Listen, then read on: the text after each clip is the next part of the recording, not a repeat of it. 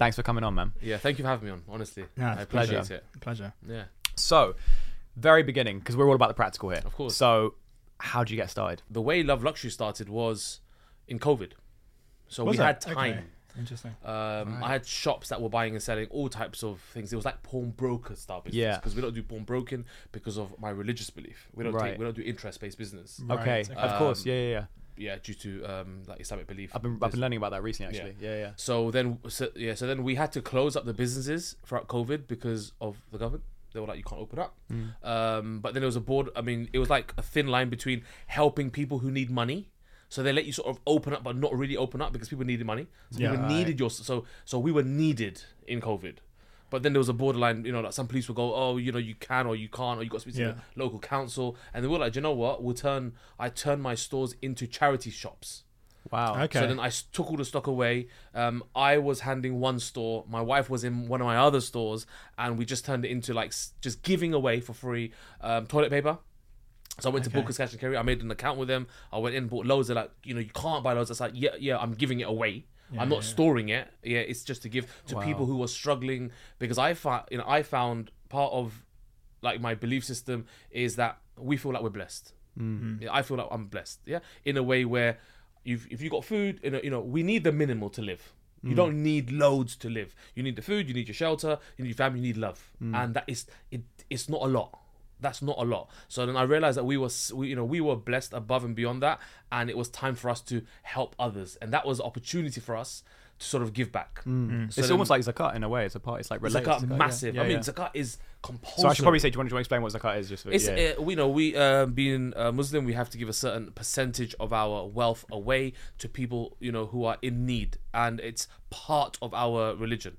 So you know, um, you know, every day I sort of wake up and I talk about charity. It's something that I feel as if though I have to do, and I was made for. Um, you know, I always put it um, against like having a th- you know like a thousand bananas on the table. They're gonna rot. I can't eat them all. L- you know, let's feast together. Yeah. You know, it's it's not fair you can't take it to the grave with you. you can't take it all with you. You know, you know, I provide for my family and for many other families, as well as I have big ambitions um, to sort of help out a lot of people, and that's my ultimate goal. Um, but in regard, you know, like now we go back to um, the business of when we were giving, and at that time, the police came to my stores and said, "You can't even be giving this away. Give it to the food banks Oh, who will really? give it away." Okay. And and for me, it was like. But I want to give it away. Yeah, Like I want to give it to someone and sort of give one roll, a bit of rice, a bit of pasta, you know, the sauce, um, and maybe you know maybe money to some people that I felt really needed it. And then I'd say come back tomorrow and come again and again and again. And then by the end of the week, we sort of ran out, and then we went back again. And the police were like, "You can't do this." Yeah, as in you know, you know, you're not a, s- um, a registered charity, um, but but then you know, I, I done like a vote online, and people were like, "Yeah, just give it to the you know um, the food banks." Right. and, and sort of go through that way. It's just not the same, though, is it? It's not the same. Yeah, you want to be there. I wanted out, to yeah. be the Yeah, you know get uh, you know at the front line. Um, we ended up having to close because we sort of like were 50-50. Some people were like, yeah, great, you know, you guys are amazing, and other people were like, oh my god, you know, like you know, you you know, you're doing the wrong thing, and it's like, all right, no problem. So so me and my wife decided we'd just go home and just chill because everyone was relaxing, so we couldn't work, we couldn't give away free things to people, um, and I went home to Knightsbridge, and I just started working from home, and I started dealing with people that I, that, that, that I was dealing with on the high end side. So they would come to my house and drop it off at the door because you couldn't come in. so Ah, so it'd, okay. it'd be like a, a postal service. So, you know, there you go. And then I'll take it at the door and say, thank you so much. I'll call you. But then the pieces that were taken in were like Richard Mille watches that were 100, 200,000 pounds. Wow. And that were like big pieces. Um, and that's how I was doing my business was it's like really strong high end watches. Okay, But so you, but you, sorry, I was just going to say, like you, you were, um, you were saying you were doing this sort of work before you started Love Luxury. Can you just give us a bit of a premise as to sort of how you got into this this world prior to, to COVID and what actually what steps you took to sort of get it started? So pre-COVID, I was uh, I think I was around 25. I mean, this was like years ago. Yeah, this is, I think I'm like 36. Not that long ago. Yeah, yeah, Yeah. not that long ago. Yeah, Um, and and I was sort of stuck in between what to do. I was doing e-commerce. I had the beauty clinics.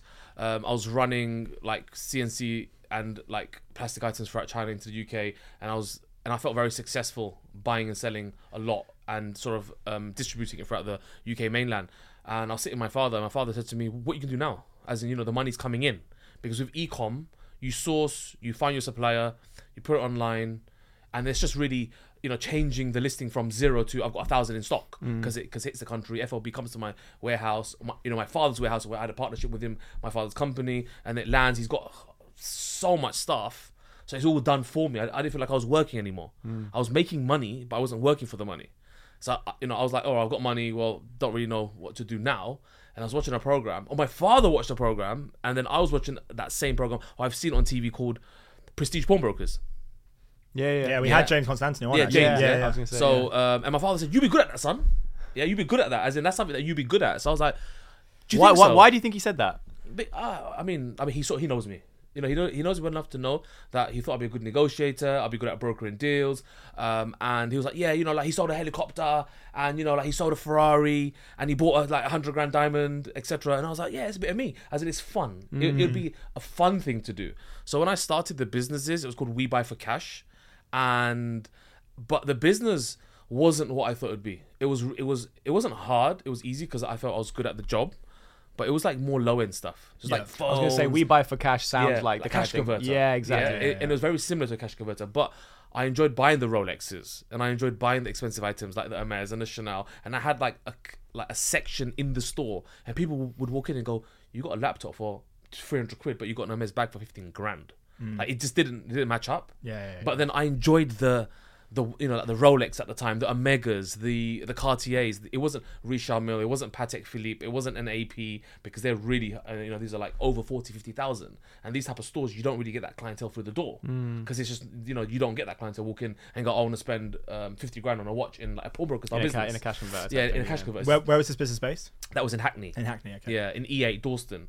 Um, and then I ended up opening another store on Roman Road, and then I started opening up stores around London and giving them out to people that I that I trained up Right. to work within the business to understand how to make it work quite well. How did you even get the the skills to know how to value that? Because I think a lot of people would be like, "Oh, I think I'd be good at that in terms of negotiating and everything," but I have no idea how to value a gold bracelet that comes in.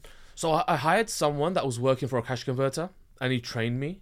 So he had a lot. You once- hired him, and he, I hired him. You hired him, and he trained you. Yeah, I mean he he like indirectly trained me. Yeah. Yeah. because he came in and, and said, "Oh, we do it like this."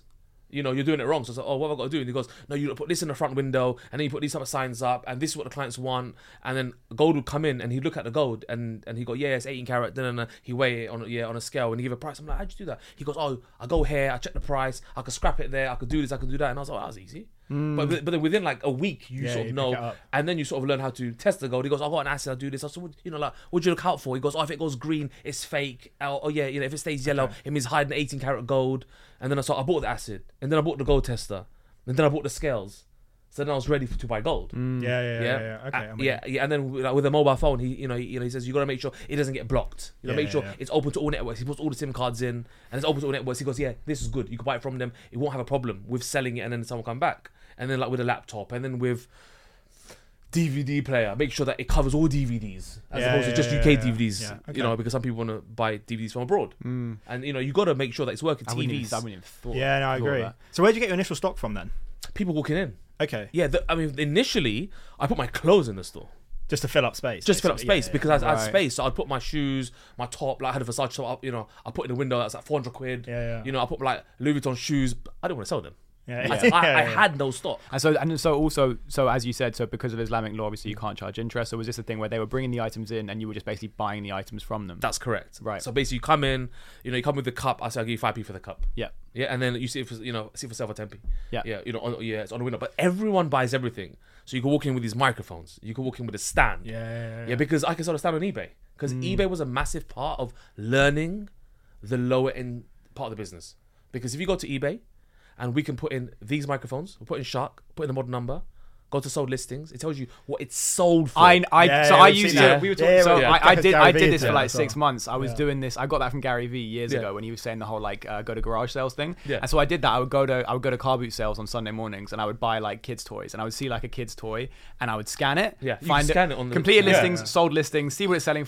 like a kid's toy and I would scan it. Yeah, you Find can scan it on the- completed Yeah. listings, Yeah. sold listings, see what it's selling for, minus postage and packaging and like Hermes fees. Okay, cool. 30%, Done. 25%, 20, half 30%. that.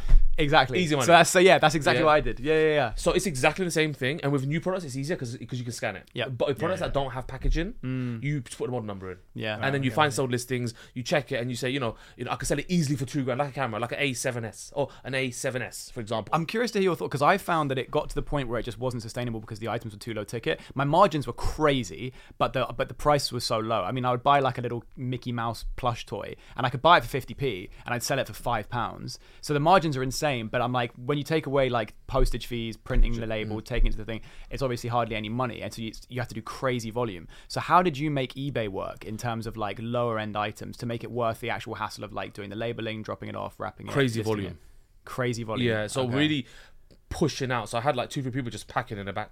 Right. So Okay. yeah, so so something comes in, I just say list it, get it for sale, cheaper than everyone else, low to high. You know, it's selling for a thousand pounds. Ten people have it on um on eBay for a thousand. We paid 350, 400 quid for it. Um, listed for nine fifty. Right. Sold first Okay. because because you put yours up, you put yours up, and you've had yours up for a week Yeah, at yeah, yeah. 1,000, 1,001 because you went under him. Nine fifty. I've just Yeah. got fifty pound under you because I want to sell it now. Yeah, yeah, Yeah. yeah. Somebody messages you. Somebody messages you and says, "Oh, I got two of them. I want two more." Ah, okay. So oh, yeah, I'll take both of them from you for eight fifty each. He said, "You know what? Nine hundred quid is yours. Done. It's already a profit. Yeah, yeah, Yeah, yeah. it's in and out. That's so. Yeah, you paid for it. It's gone back in the bank. You pay your VAT on that. Bob's your uncle. That's it. The money's back in the bank, and you can reuse that money again and again. And I started doing it with everything.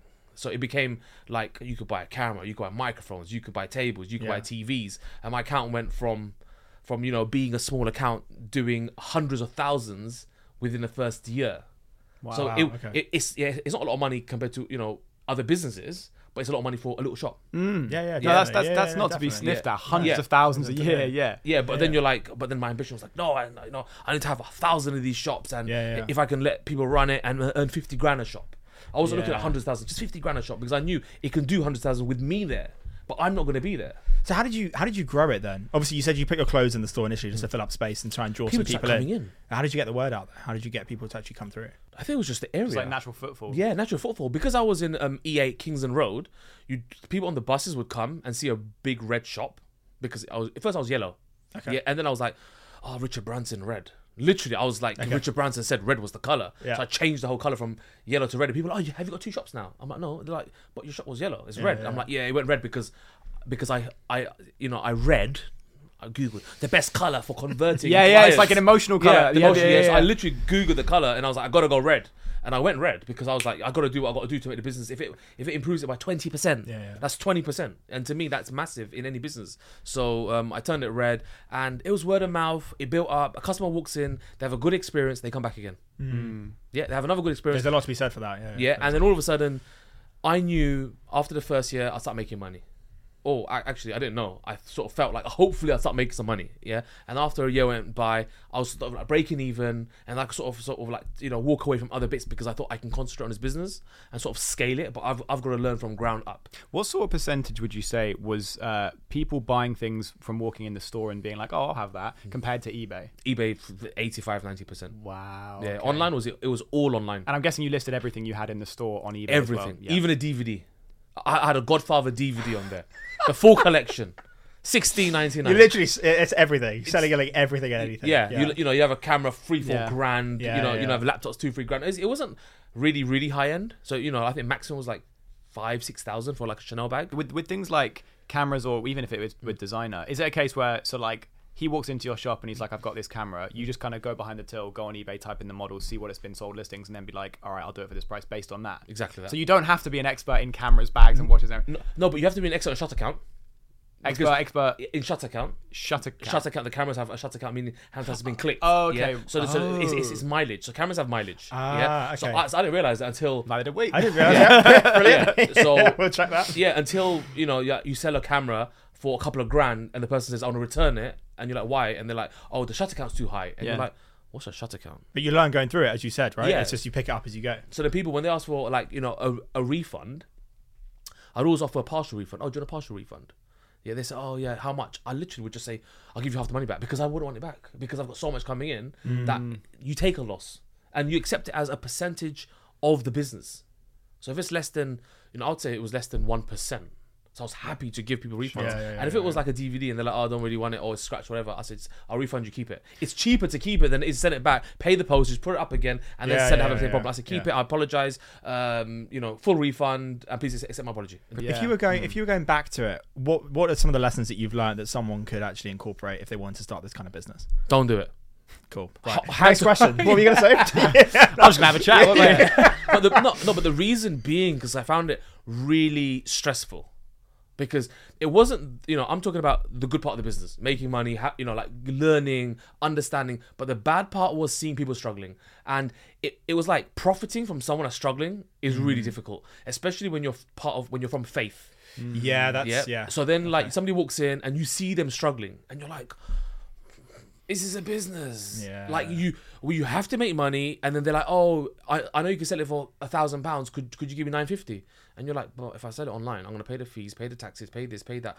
Even if I make a hundred quid, I still got to give you six hundred quid out of it. Mm. Even at a hundred quid profit, you still got to pay six hundred. Because if you calculate it after VAT, after tax, after staff, after rent, after listing, after the headache of messaging back and forth on eBay, 20, 30 messages, having that person deal with that, and the person returns it.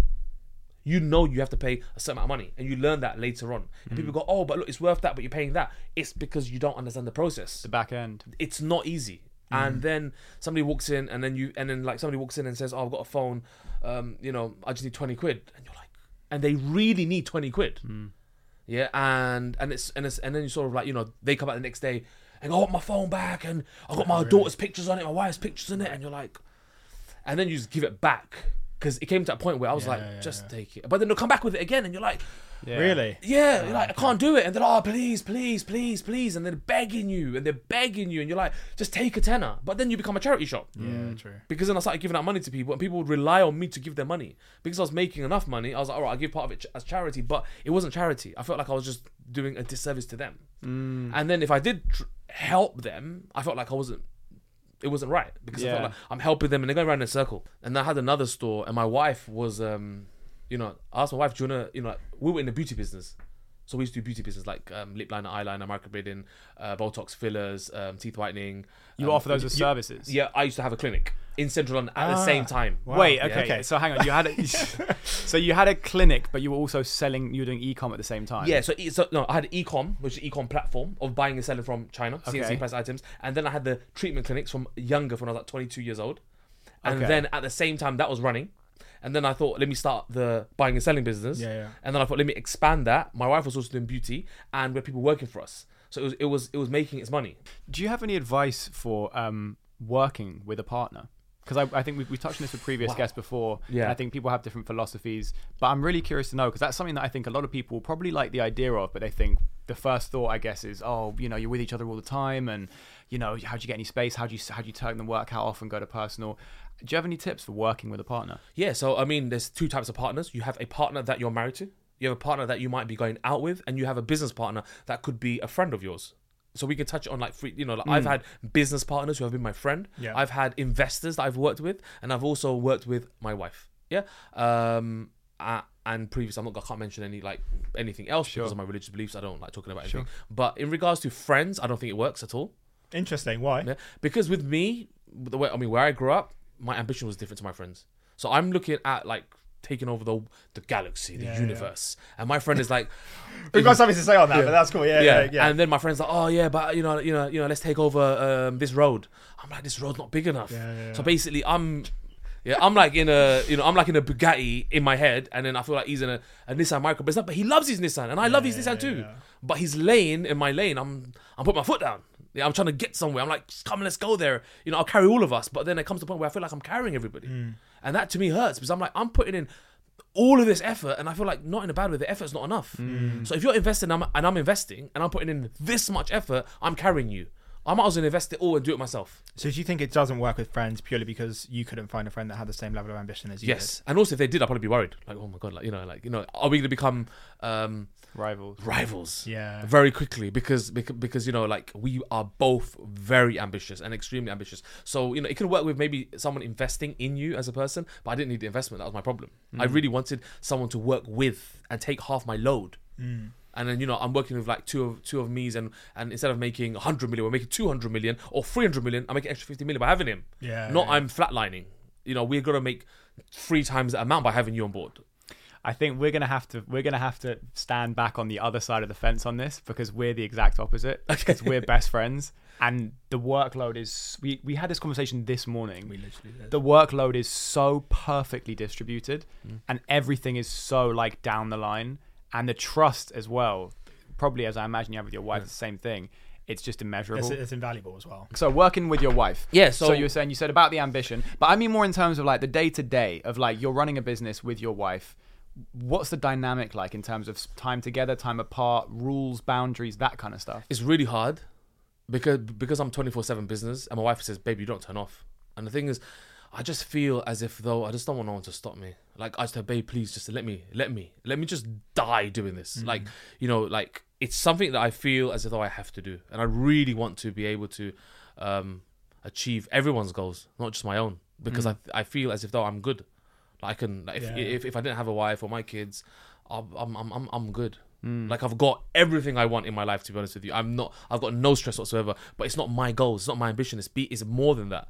So I need her. You know, and and, you know, I need her to understand. But working together in businesses, going home together, not not like sort of um, shutting down. Um, at the beginning, for the first two, three, four years, I think it was really difficult for my wife because she just didn't understand. She's like, "You just don't shut off. You're, you know, talking business, talking money, talking this, doing that, this, this, this. It's always business. That sounds you know, like me. yeah, yeah. Like you're going out to eat, it's business. You know, it's money. It's this venture. You thought about that, thought about this. You, you know, nighttime, I'm there working Mm. on Fiverr. Oh, how can I get this editor? I can do this. I can do that. I'm spending 20, 30 grand a month on wasting money on like yeah. people trying. And she's like, babe, like, what happened? I'm like, no, no, no, it's good. I've learned loads. And she goes, what'd you learn? I said, I've learned not to use Fiverr ever again. yeah.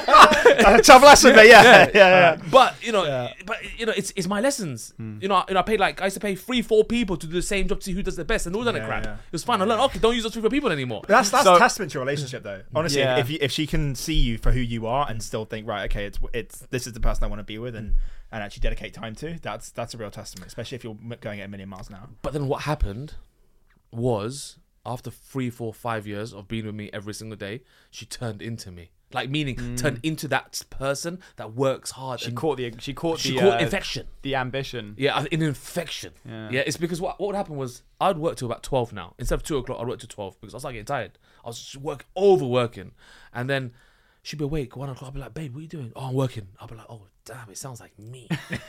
yeah, and then I'll be like, "Babe, just put your phone down. Like, learn to shut down." She's like, "Look who's talking." Yeah, yeah, and then she yeah, used it against me, and I'm like, "Oh, damn, is that how I was?" And the thing is, she couldn't shut off. And then I realized that then what I wanted, then she started wanting some, like she wanted something as well. So my ambition went on to her, and then and then now she has that grind.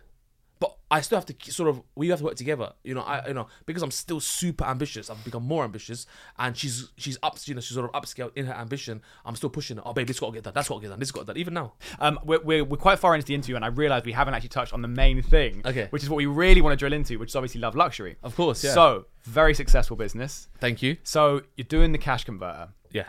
How do you then pivot to love luxury? COVID. COVID Okay. shut down all the Do businesses. you flog off all your stuff? yeah. No, I, I still got. my- Still got. Still got it. You still got the cash you still- still got- No, I mean I still got the stock. oh, yeah. Ah, fine, I okay. said flog of all the stuff. As in, like, um, we closed the shops down. Yeah. yeah. I sold some of them. Okay. Um, the main, like, the main flagship store, my father owns the building. Okay. So Okay. he just basically was like, "Son, what'd you do with it?" And I was like, oh, "I got like two, three hundred grand of stock just sitting inside. Yeah, Um, just let me just leave it in there." I left it left for two years, and I just gave it away. I literally was like, "I can't be bothered with it." As in, like, I don't have time to sell it. I'm making, I'm doing, I'm making money. I don't have time for that. And, and my father was like, "What'd you do with it?" I'm like, "Could you get someone else? Get one of your little boys to go on eBay, sell it all. You know, if you get two, three hundred grand of it, just give me." Like 33% of the money. You guys keep the rest, give it to the staff, let them run it. So he's basically, he said he can't do it. He ain't got time for that because he's way above beyond that. Yeah. You know, he's a property guy, been doing it for years, buying loads. Um, so I got someone else involved, just selling it, and they're keeping like most of the money. Yeah, yeah. Um, and they pay me whenever. I'm not really bothered about it whatsoever. And then I moved on to Love Luxury and really started focusing on high end watches, um, and just buying and selling like Hermes. So this is the door, the kind of the door, like house sales that you the house, doing yeah, the so moment, yeah, so yeah, yeah. So the contacts that I made throughout the other industries, Yeah. I sort of put them together. and, You know, called everyone and said, "I'm now just dealing with just this." And But then- in those industries, because you're dealing with low end offers, you're dealing with low end clients. So how do you find, you know, from a cash converter in Dalston, you know, doing cameras and things like that, how do you find those high end clients that are now being like, oh, I've got a hundred grand wash I want you to deal in? So about seven, eight years ago, I was on eBay and I had some like handbags up for sale. Um, and somebody contacted me and she came in and she's a reseller uh, in a different country and she was like, yeah, like, can I see these bags? And she and she's looking at, it, she's like, me so yeah. I, I don't know who she was, but she was one of the biggest resellers um, in the world at the time. And she looked at the bag. She's like, how much is this? I said three and a half grand. She's like, how much is that? Three and a half, three and a half. She goes, I'll take all of them. So I was like, whoa, whoa what was that? What was that? Yeah, it's like, it's like a 50 grand deal. So I was like, wow, that was really good. And then somebody came in with like a Rolex Daytona. And then he sold it to me. And then I've moved it on. And then I started meeting, you know, one or two percent of the business was high end. Okay.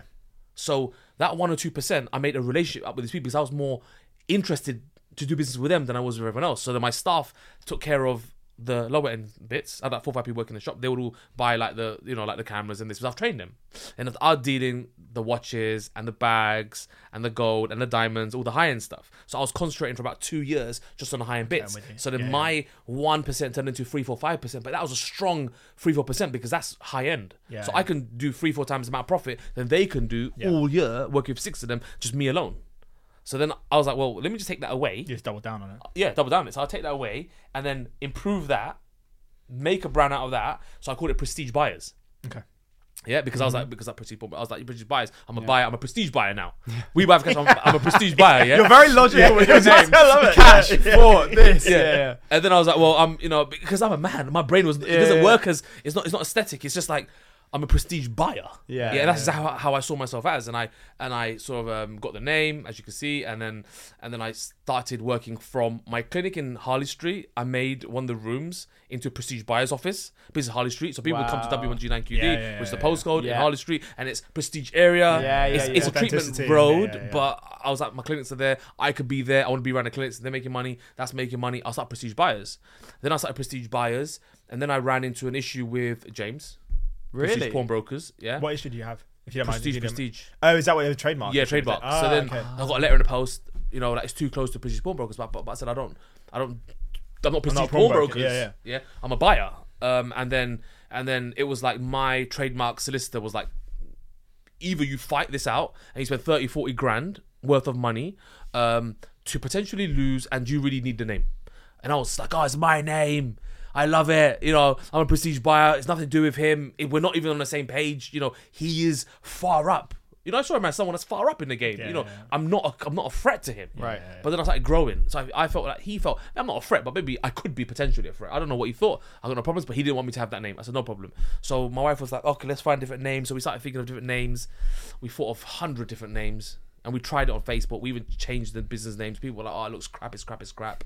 Um, enchanted. I, we just we were we couldn't think. Yeah. You know when you overthink, you can't think. Can you share some of the more embarrassing ones that you came up with? Th- Those are always the funny ones. Enchant- I think uh, the worst was like enchanted something. Yeah. Enchanted, okay. Yeah, uh, as yeah, as I don't know, I don't know how it came up. That's quite bad. Yeah, it's. So it was like so bad. Yeah. Yeah. Um, Enchanted. yeah. encha- So then, and then, and then Emily was just like, you know, like that prestige buyers. We buy for cash. Just, we love like love luxury because you because you want to do luxury, and because it's, it's quite feminine. It's love. Yeah, it's not prestige. is Quite mm, like masculine. Yeah, Yeah, yeah, yeah, that's And then because she's like more feminine, she's like love luxury. It's quite soft. And I was like, but it doesn't have that oomph. Yeah. It doesn't give me that feeling of oomph. But the brand became way more powerful than than it became ten times oomph. It's a really good name. Yeah. It's a really good name. Like the Yeah. alliteration and it's just slightly softer spoken. It's just, it's a really good name. Yeah, name. so Really every, good. now- the brand is strong. Yeah. yeah, thank the Lord. And you know, at the end of the day, Alhamdulillah. alhamdulillah. Um, and and it sort of it went, it worked. We tried it, and we didn't lose any money because I felt as a we changed the name, we'd end up losing money. Like we lose clients, we lose this, we. But we actually done better with Love Luxury.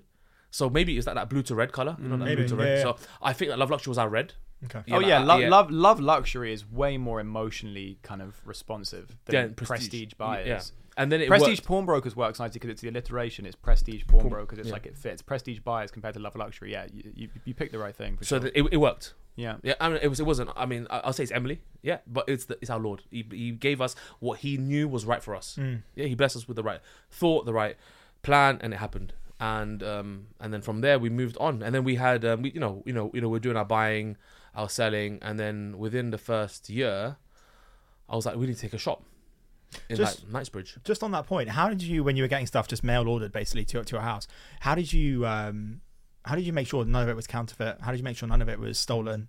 So what what sort of stuff do you go through for that? So like with handbags, it's like um use a third party um Okay. insurance company. Yeah. Um so you got machines in house which are AI intelligence. Wait, hang on a second. A- AI, AI basically tells AI you whether or not it's counterfeit. Basically, yeah. That's and crazy. yeah. That's mad. so basically it, it picks up grain, stitching, Yeah. color, hardware, serial numbers, and it picks up the major brands in the world. It's a company they've made hundreds of millions, um, and they've been doing it. They started in America, um, and he made a, um, a an AI program that works along inside the database, as you know how AI works. We know how it works, and it's done a really good job. And he provides an insurance certificate, um, and it works really well. But then at the same time, my background was authentication because I was I used to work in my father's um, manufacturing companies in China as um, someone along the line for authentication. I've got like I've got a loupe in my pocket. You know, like you know, like I carry one thing in my pocket and it's a loupe.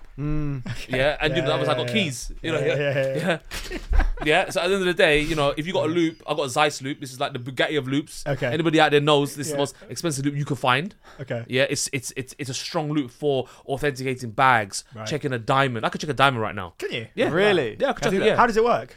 it's a loupe, so you can see clearly. It's blown up. I And, can what's, see- and, and you're just you're just looking for impurities. in the impurity, clarity, color, cut, Clarity, size. yeah, I mean, yeah. size is easy to see, but Yeah. um, the clarity, the color, to make sure it's on point. That's got to come with strong. training, though. Surely, or That's time. training, Like you've yeah. got to like you got to look at a diamond and be able to see that. Surely. Yeah, I mean, like you pick it up from looking Yeah. at um, like like the ch- um, like the the chart, the grading chart. So when you got, I mean, I bought the GIA grading chart so many years ago, and you can see a diamond, and you put it towards the grading chart. So you get the diamond, you put it to the grading chart, and you're like, oh, it fits about here, and you look closer, oh, it's it, it's it's between that I and that J. It's right in the middle. It's it's, it's graded. obviously now you know you've got a massive brand name you've got the reputation you've been in the game for 15 years now hmm. but in the beginning you said you know you had a couple connections from when you were doing that but as in how did you get it off the ground in the beginning because that's i think the thing that people will be most curious about It's more social media. So when I first started, I was on Instagram a lot. And we used to try a lot of Instagram. I had somebody full time working on it. And the woman who worked on it used to do a lot of aesthetic posts. So it wouldn't be us. It wasn't us as people. It was just like products, like, you know, that cup, this, this, this, this, is this. And we were building up followers from like zero to like 20,000. And it was a struggle. Mm. I just felt like we were just like scraping the walls. And I'm like, why are we not growing? we know the feeling Yeah. Yeah. As in, At least it's yeah. not our main business. Yeah. That's Yeah. the main thing. Yeah, that's true. but you know, like, why are we not growing? As in, like, why is it not growing? What are we doing wrong? You know, why are we, why are we just like plateaued? Yeah, yeah. As in, like, how do we get past this? And then, um, you know, the unfortunate thing happens where like you have hired someone to work for us full time and they're working for other companies whilst working in our company. They're not putting the effort in. Oh, really? Okay. Yeah. So then it's, it's it's like you know like you know like if, if someone's I'm not gonna say who it is because it, it, was she's on her phone and then you go on and she just flicks it and what's going on? And then I Yeah, find out she's yeah, working for other companies getting paid what whilst I'm paying her for a full time like job. S- and then yeah and like she Right. just doing one picture one post and done. And then and then you know I'm not understanding how much effort is because I'm not a social media person. So it's just her job. And Yeah, yeah. she's been doing freelancing for other people. At the same time she's building up her own brand. She doesn't want to be on any of our social medias because she don't anyone know she's in our company. And I'm like paying her full time and I'm like this isn't I didn't understand. And then my wife was like there's something wrong. And we just we sort of like we, we felt as like she was gonna be in the company forever. Because we sort of like well oh this amazing person. She's great for the business. But not realizing it wasn't like Yeah, she yeah. wasn't being truthful to us. Yeah. um, and then when we did find out, you know, um, well, like you can't work for us anymore. Mm. And then that was the best time. That was the best part, best move that ever happened because Mm. we found someone else who came on board, and I was like, now let's jump on it.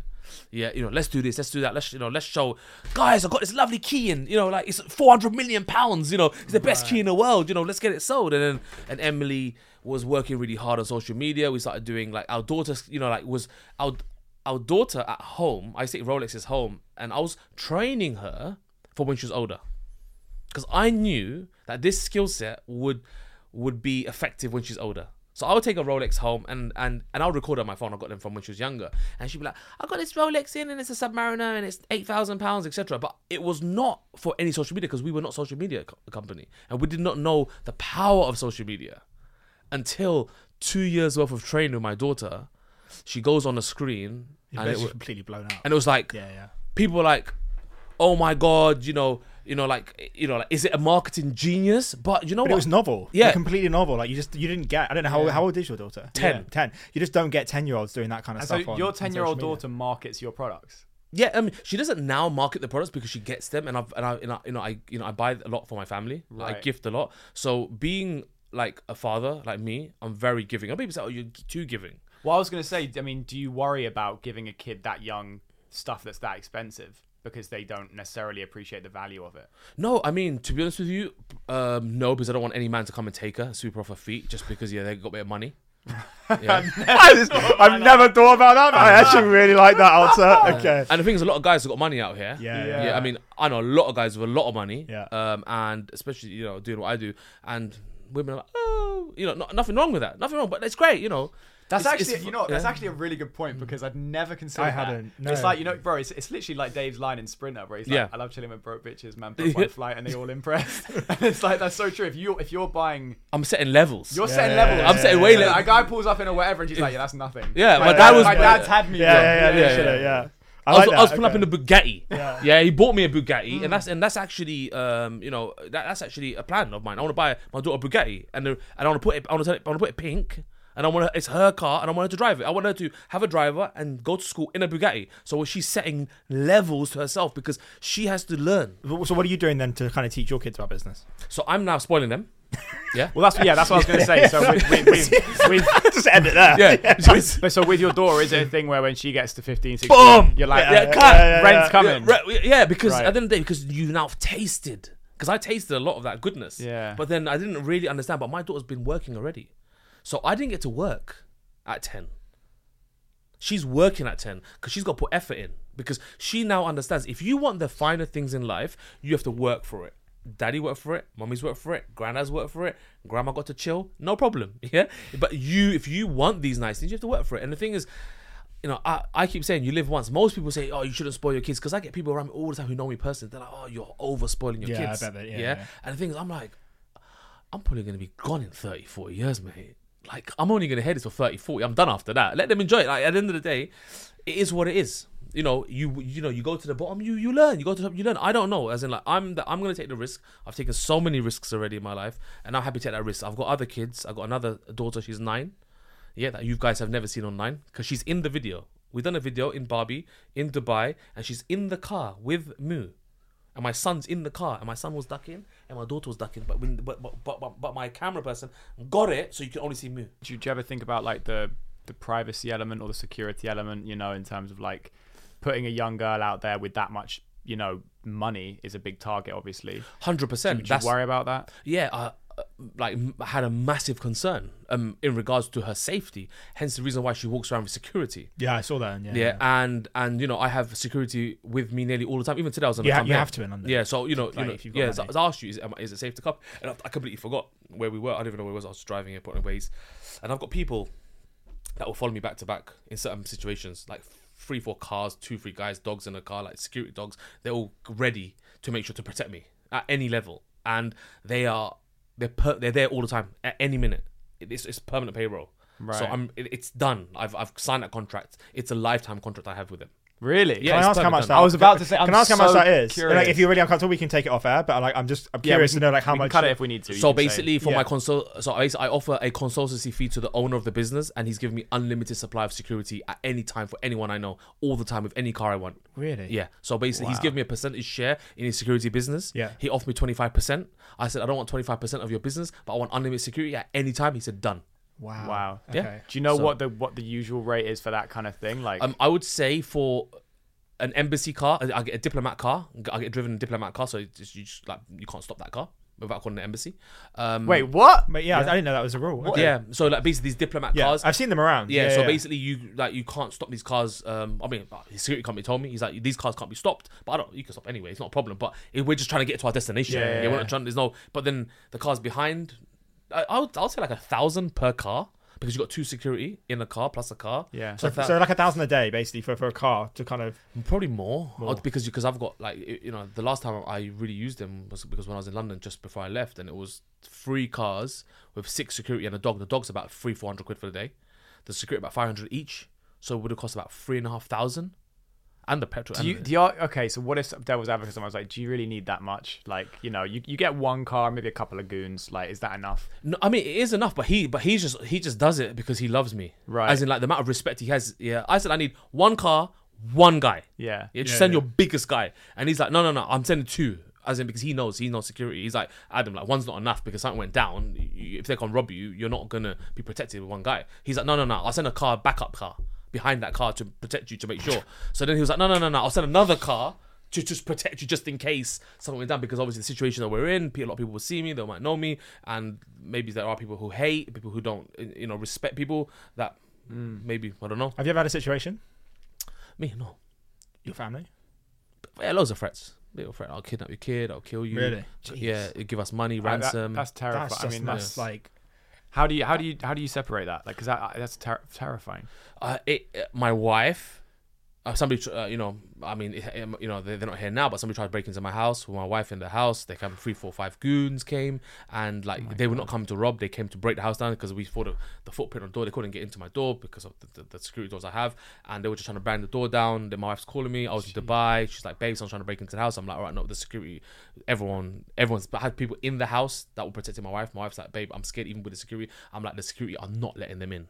Like, as in, they've got you covered. I put, they're here for a reason. And then like my daughter was scared. My other daughter was in the house. Um, as soon as that happened, I, I came back to London straight away. I was in Dubai, and they moved. I, I got a house in Dubai for them. They, they're gone. How do you know when you're ready for security? When you start getting threats and people start coming for you, when people start coming for you and people come to your house and the police were, the, the you know, police came round and the police said, the police knew who we were. The police were, we, you know, we know who you are. The one police officer, was like, everyone knows in a, in a police station, and we we assumed this is going to be a kidnapping. This is going to be someone coming for you to hold ransom. As soon as I heard that, we got out of the house. My father was like, you know, thank the Lord, he's got so many houses. He's like, go to my this house, go stay there, and leave the country. And my wife was like, babe, I want to go to Dubai. I was like, babe, you are going to Dubai. So the business for Love Luxury wasn't just like, oh, we're gonna go to Dubai, open a Love Luxury. It was like, babe, we're going to Dubai regardless. But if you're gonna go there, you might as well, you might as well do like the um, Love Luxury business because that's who we are, and our brand is there. People know us there, etc. So it was more for safety. Dubai is more for safety reasons. To be Yeah, because it's, it's uh, obviously it says LDN to, to Dubai. What's your time split between My London time and. Dubai? I'm I'm two weeks, two weeks. They're full time. They're permanent. They're not Oh, coming back. oh, th- wait. So they live in Dubai permanently, That's it. Done. and They've you're gone. two weeks in London, 2 I'm weeks two in weeks Dubai. on, two weeks off. Yeah. And it was the housebreaking that prompted that. Yeah. That was the fun. That was the That was that was just that was just the fun. That was just to Nice. leave now. Yeah, I mean, we wanted to go anyway to sort of do things, but that was just like go. You know, there's no you can't put price on family. you can't put price on safety. I would spend so much money to protect everyone around me, having security, bulletproof. I've got bulletproof glass in the stores, uh, security doors, Euro grade six safes. I've I've spent so much money on security. People think I'm nuts. I'm like, no. Out of interest, do they still have security in Dubai? Because I mean, like, Yeah, we got security in the house. in Well, I, Dubai. I, th- But it's I, not I'm, for- I'm more mean because uh, I'm more mean because obviously Dubai is quite an affluent place. It's got a lot of rich people, and there's obviously the crime is notoriously very, very non-existent. So, do you still need, you know, security for your family in Dubai? the, because you have drivers and maids and people to be in the house, we've got maids ha- rooms and drivers rooms in the house. So you have like I've had a security as a driver as opposed to um, a driver. Right, I'm with you. So, Okay. but the thing is, Right. it's just really it's not really to protect because there's not really much going on. Our whole road is like everyone in, on the road seems to be um, a lot richer than what I can even imagine. How are they finding living in Dubai versus London? Yeah, we've been I'm talking about this a lot. because they we've love it. Yeah, My wife was like, "Oh my!" Like she just doesn't even want to enter the UK anymore. She's like, "I don't even want to yeah, go." This is, I See, feel like we're- this would be the problem with it. As soon as you go, it's like you don't you want to come don't back. wanna come We've been Yeah, okay. So just- how, I want to get your opinion on this. We've we've been debating this quite a lot recently.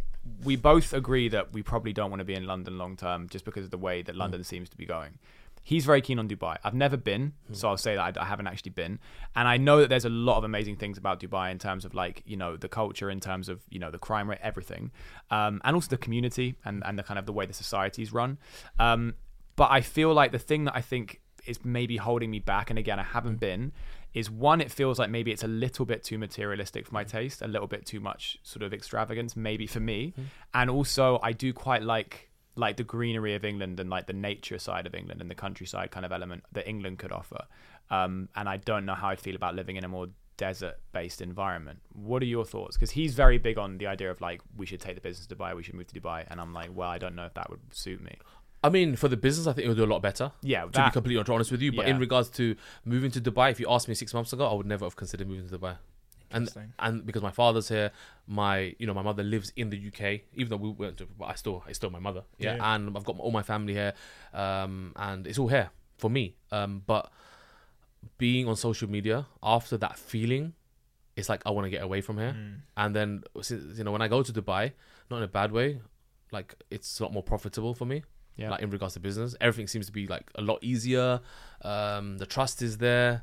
You know, here everyone's like worried. You're gonna, it's not gonna go right. It's, it always goes right, but it's just that worry. Even when you know it's gonna go right, it's still that worry. With there, it's that. It's like it's, it doesn't happen. I don't know. As in, I've been back and forth a lot recently. Yeah. Um, and I'm going back next week. I just landed two days ago. I'm leaving again, as you know. Um, and I don't really want to come back. Really? Hand to, I don't want to come back. Like I land back here, and I'm like, I don't like it. I, I wear a watch. I'll, I'll take it off. This is the problem. Yeah. 'Cause But I saw be- that AP even even- have actually now Yeah. brought in a rule where they will replace your watch if it gets stolen Yeah. in London, Who's which that? is just Who- crazy. who- who brought it? Audemars Piguet. The Audemars put that yeah, as do you remember the watch I was? Remember I was Oh, watch I they was did bring you? that in yeah, rule. You yeah. told me, yeah, yeah, yeah, yeah. And they were telling me that they Mm. brought that in, and I'm just like, that's just to get to that point where that watch brand has brought that in. Mm.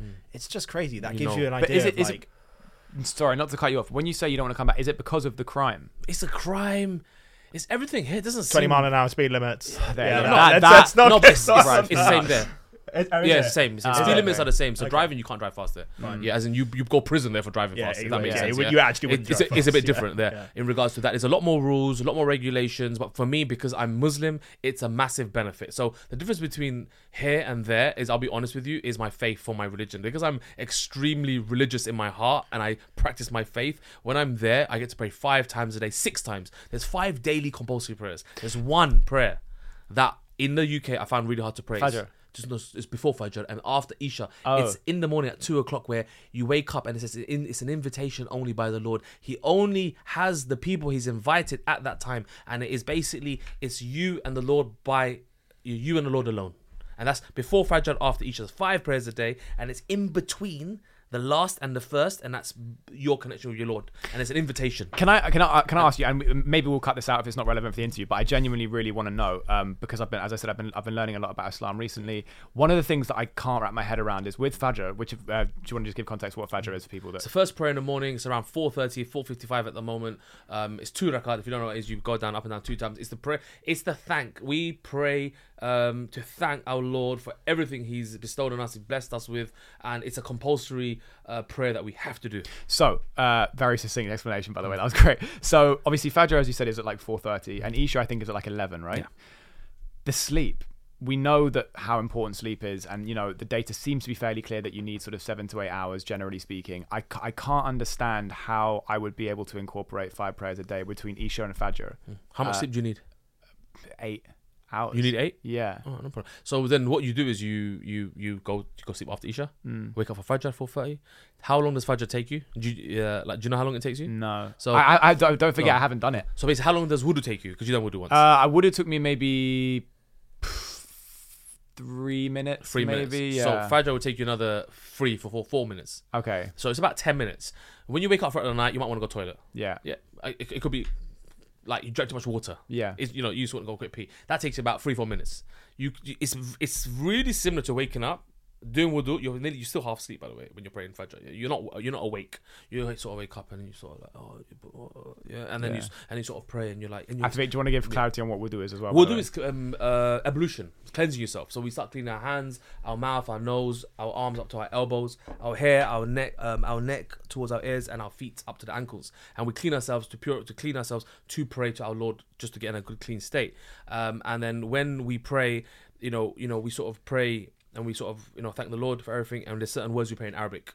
Yeah, Surah Fatiha is the first one, and then we pray um, up with um, a surah after that, and it takes about five minutes at max, about four thirty in the morning, and and it's really quiet because everyone's sleeping. My wife's sleeping, the kids are sleeping, and I'm there like that. Is your wife Muslim as well? She's Muslim, okay. but she can only pray certain times in a month Yeah, of course. because right. um, women have periods. Yeah. so they don't pray on a period. Yeah. Okay. So if it's not, we pray together because we pray together every single day for around four years together. Really. Yeah, so we pray together. Was she Muslim before day. she met you? No. Right. But, but my wife is like, sh you know, when I was praying, when I was with her at the beginning, I was praying, and she was just watching me. She's like, "What are you doing?" So I was, "I'm praying." So what for? I was like, "I don't really know." I was like, I really, I, I was, I, I didn't know as much as I knew today. Yeah. And she's like, questioning me. All right, so in Islam, what is this? I was like, I don't know. I'm not a sheikh. Asking me like I'm a teacher of this religion. I'm I don't. And she goes, so you're praying, but you don't know anything you're doing. I'm like, no, I don't. So I said, all right, watch this guy called Mufti Menk. Yeah, and then like she, she started watching Mufti Menk, and that's who oh, she. oh, you put her onto. I put her on Menk. Okay, right. Yeah, okay, but then, yeah. but then I, because because because you know I put myself onto him as well at the same time because he's a serious guy. But Yeah, then, yeah. and then she started questioning so much about the religion, and there was so many. Inconsistencies in her head. That's what I've been doing. Yeah, so she's like, "Oh, but that doesn't sound right. Oh, this doesn't sound right." And she asked me a question, and I've answered, and I've gone, "No, no, actually, actually, actually, ask Mufti Menk. Yeah, ask someone who actually knows the answer, because I have no idea." She's learning all of this stuff, and now I'm learning. For the first time in my life, I'm learning about a religion that I've practiced. How old was it? Were you when this was happening, roughly? It's like five, six years ago. Okay. Yeah, as in like we really got together, and I was like practicing. Yeah, yeah, yeah. Yeah, because she was not practicing before she was Jehovah's Witness.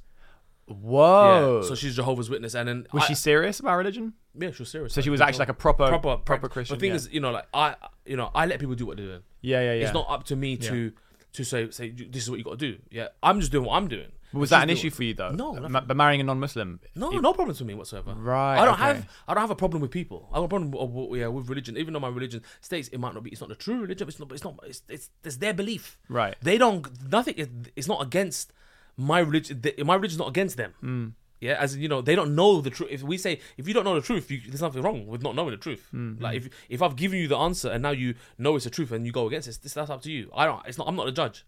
I live my life. I have my rules. I do what I'm doing, and that's it. You can do what you're doing, no problem. Respect. Yeah, do your thing. It's not my stress. Yeah, Uh, my- this is my stress. I got. I'm taking care of myself. If I can help you, please come. You can Yeah. enjoy. We enjoy this feast together. We enjoy this this this you know this amazing feeling together. If it's not for you, I respect what you got to do. Do your thing.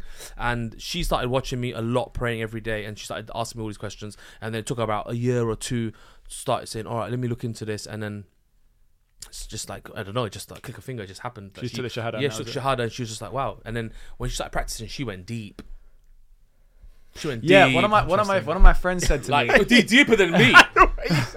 Oh yeah, I was like, babe, like you know, like you know, like we still "No got one really follows that." yeah, yeah, yeah. You know, like, we, we, we, you know, we're part time. You know, and she's like, no, but, but my, my, my wife is like, if I'm doing this, I'm, doing, doing- I'm this. doing Do you know what's Yeah, funny? yeah. One of my friends, the one I actually uh, shout out Mohammed, my friend who took me to Jumma, uh, he said to me, I said, I remember once, I was like, would it be a thing though if I actually did end up converting?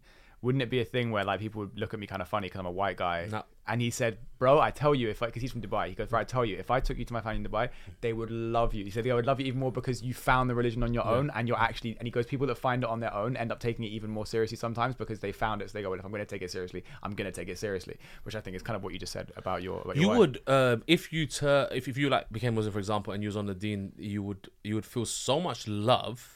I have already. Yeah, as in like e- even without being on the Deen, the amount of love you get when you come on the Deen, the amount of love you get, you're gonna be like, what? Bro, I will say it is crazy. Yeah. It is crazy. This is the one thing that I observed most when I went to Jumma mm-hmm. and from speaking to some, some people about this.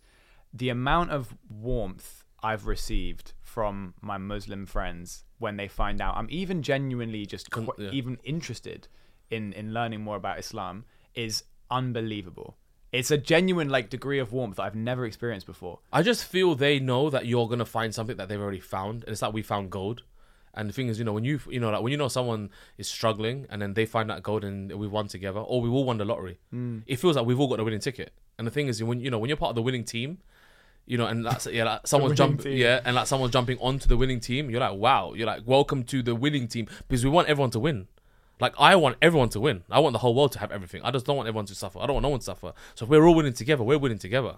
So and then mm. you're, you know, you know, I feel as though when you come on the Deen and you, and you know, like you, you're in Dubai, it's like mikasa sukasa. Mm. You know, my house is your house because because you're on the path. Because if you, if you come to my house and I'm saying you're not on the Deen, there's nothing wrong with that. But then if you're like, oh, I'm gonna go out for a drink, I can't do that, bro. We, we, we- you know, we can't go chill together.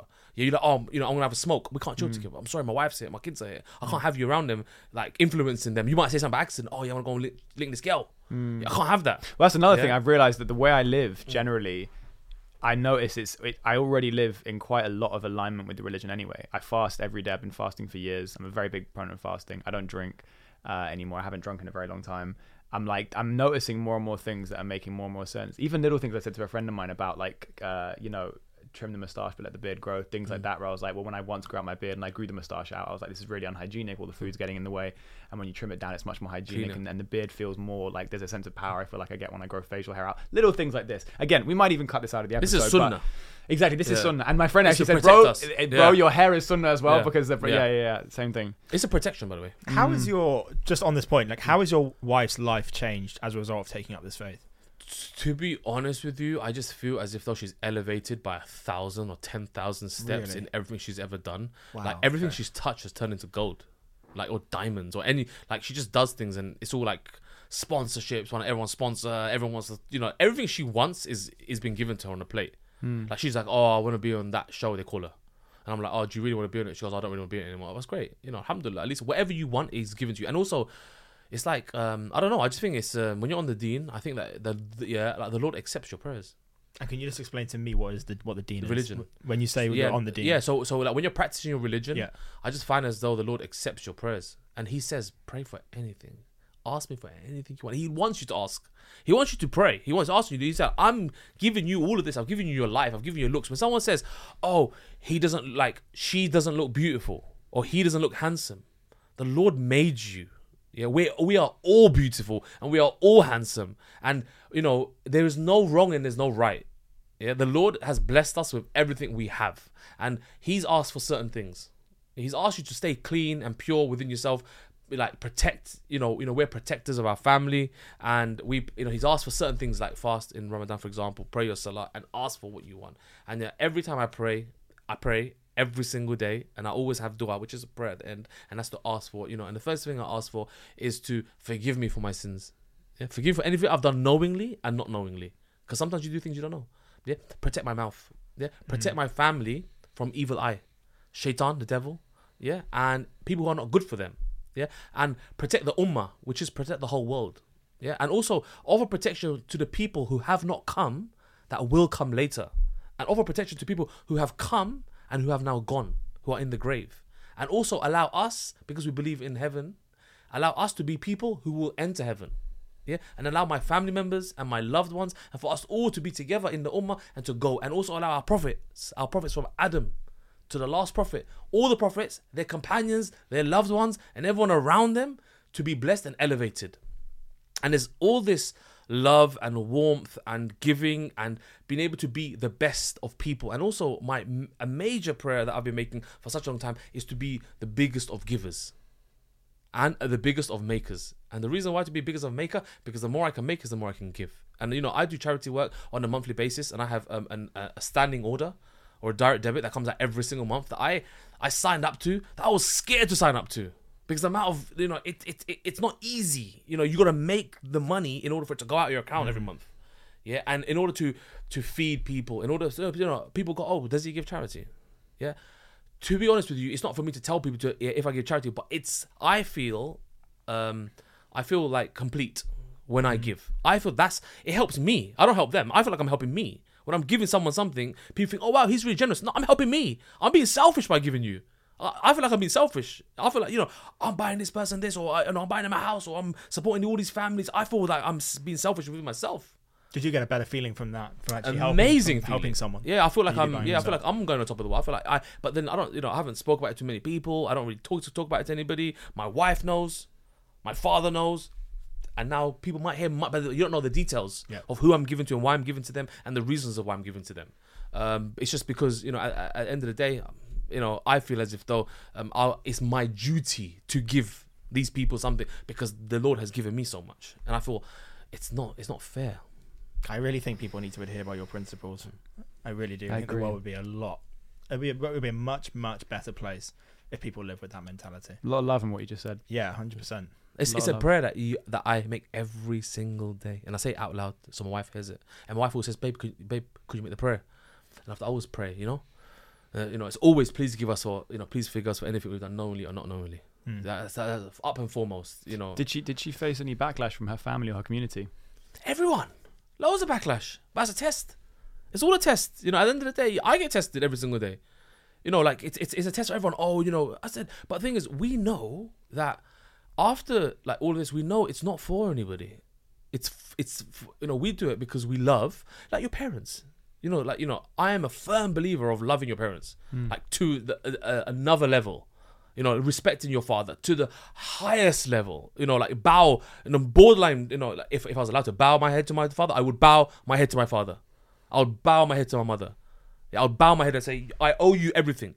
Even if you're not there, I still owe you everything because that's because that is the love we have for our parents. And my father's my role model. I look at, up at him, regardless of status and money. It's not about that. I look at my father, even if he was a dustbin cleaner and the best of it. I look at my father. He's the highest rank to me personal. He's the highest rank in my eyes. Mm. because he, you know, and the way he loves me, that feeling, I know it just goes in my heart. It comes out, and I'm like, wow, I have someone in this world that loves me to pieces more than anyone ever. And my mother, she messages me every morning. You know, like we, our relationship is completely different. I love her more than anything. I know she loves me more than anything, but we haven't had a physical connection from, like, a physical visibility connection from a young age. But uh, we built up our relationship as I got older. And you know, it was like, I love you. And she's like, wow. But you know, I'm sorry. I said, no, no, you don't have to ever apologize for anything ever. I've got you completely to the end of days. I've got you. Don't worry about anything. Anything you need, I've got you. Because the reason why I've got you is because he's got me. I've got you covered. Like that's it. Even my family were like, you know, she's married. You know, she has kids. You know, her father. You know, her husband would do this. I said, if her husband's not helping her, trust me, I'm helping her. And what about her husband? What if he takes the money? Let him take it. I'll give her more. Yeah, let her be the best she can be. And I said, Mum, whenever you need me, you come to me. I've got your, I've got the house for you. I've got everything you need. Yeah, and that's it. Finished. You ain't got to worry about no. You ain't got to rely on no man, ever. And you know, like, I know for a fact. You know, like you know, my mother called me the other day. Uh, she doesn't even know what I'm giving to her. She asks, she asks for for a penny. You know, she got the world. Oh, babe, babe. I said, you know, you ain't got to worry. But I haven't told her that. I, you know, I don't want to tell her. I want her to come. She's gonna look. You know, she, you know, she lands on Friday, and I got a big surprise for her. I want her to be blessed. Yeah, that's That's every, I think that's every man's dream, bro. I Yeah, was even bless. saying like next year. I'm saying I'm trying to I'm trying to get my mum a car next year. That's my goal. That's like top of the list. Like you know, Buy her that car this um, year. Yeah. Like, forget next year. Buy her the car this year. Might, next year might not come. Well, I mean, if the podcast keeps growing, Yeah, we just Inshallah. need You know? to keep scaling. inshallah, inshallah. Uh, if the podcast keeps growing, we'll see. Um, Inshallah. Bro, uh, I wanted to say before we wrap up, um, a couple questions. First of all, um, you said at the beginning you wouldn't recommend people go into the uh, into the cash converting business, but like don't do it. Would you recommend people go into the luxury business? Yeah, it's a beautiful business.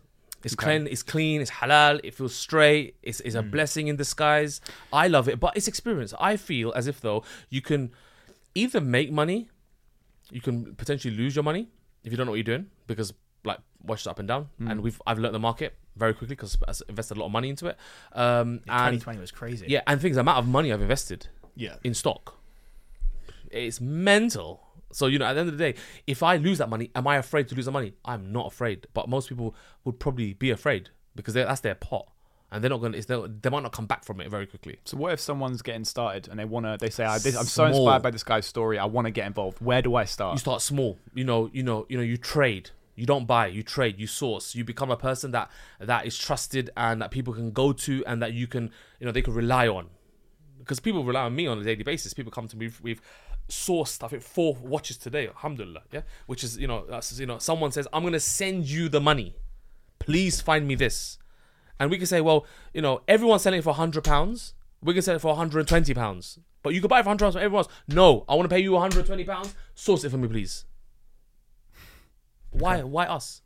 Because first of all, I think it's a blessing from the Lord, and second of all, because they trust us. Reputation. Yeah, and they rather give us the twenty pounds extra, so we do all the due diligence. Mm. We make sure hundred percent guaranteed. I've got your back. I've got your back, but you're paying extra for the, for, that. Yeah, the premiums for Yeah, the reputation. That's it. So at the end of the day, you know, you know, you know, you know, we get a lot of that, and and and and that's a massive blessing.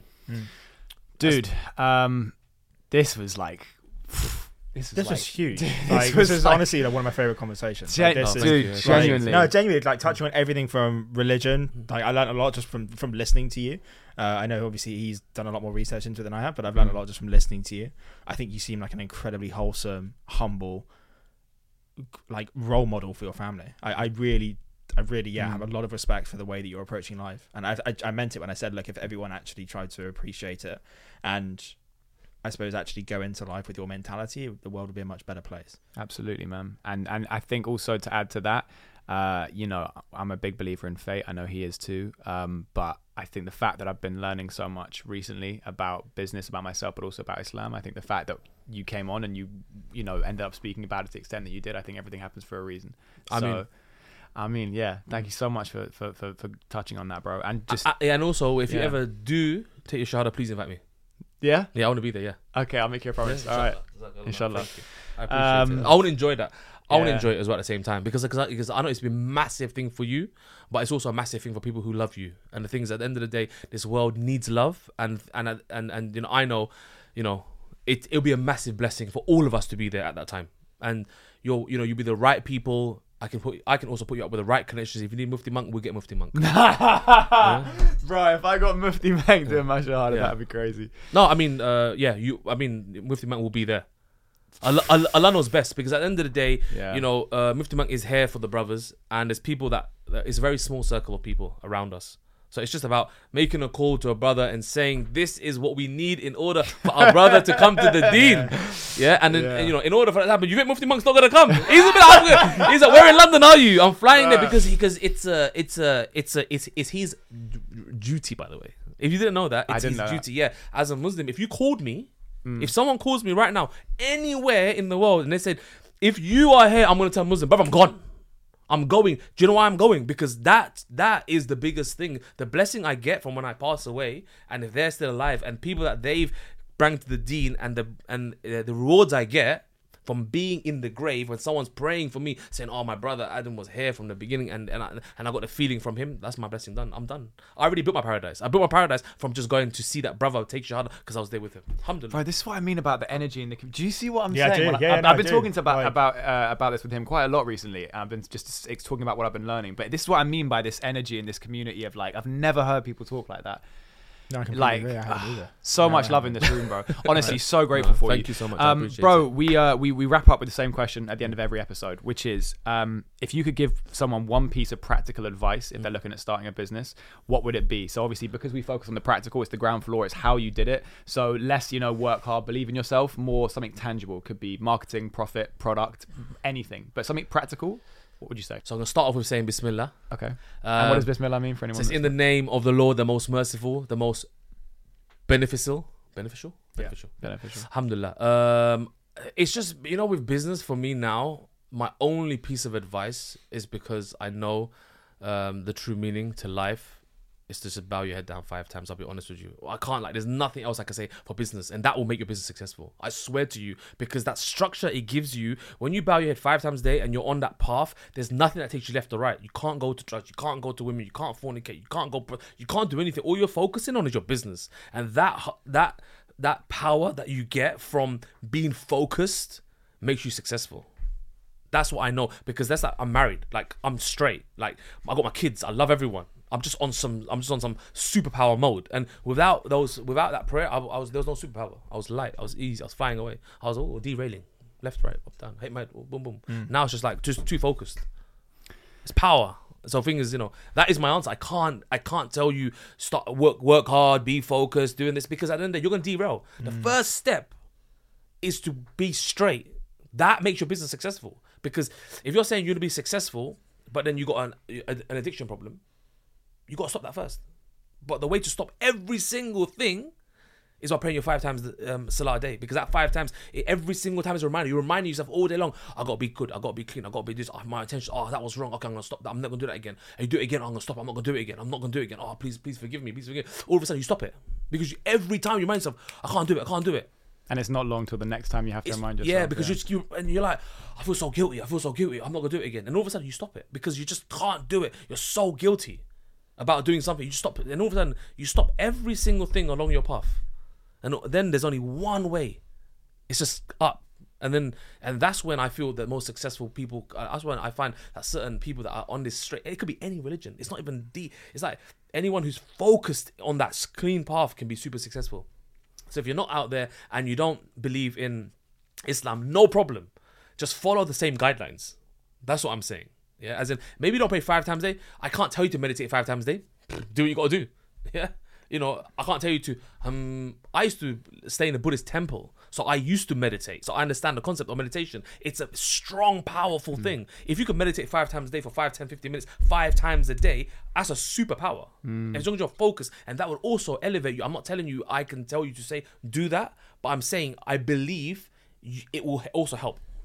That's powerful advice. Adam, thank you so much, man. This has been a hell of a conversation. One of my favorites. I Oh, mean, thank we, you. I we've been appreciate running it. for like. No, it has. I don't Damn. even know how long. How long's it been now? I feel like what, it's two been hours like or nearly, something. nearly Yeah. coming up to two hours now. That's Alhamdulillah. one, one of our longest ones. So yeah, thank you so much, brother. Really, really appreciate you coming on. Really bless you to give us your time, um, bro. Where can people find you?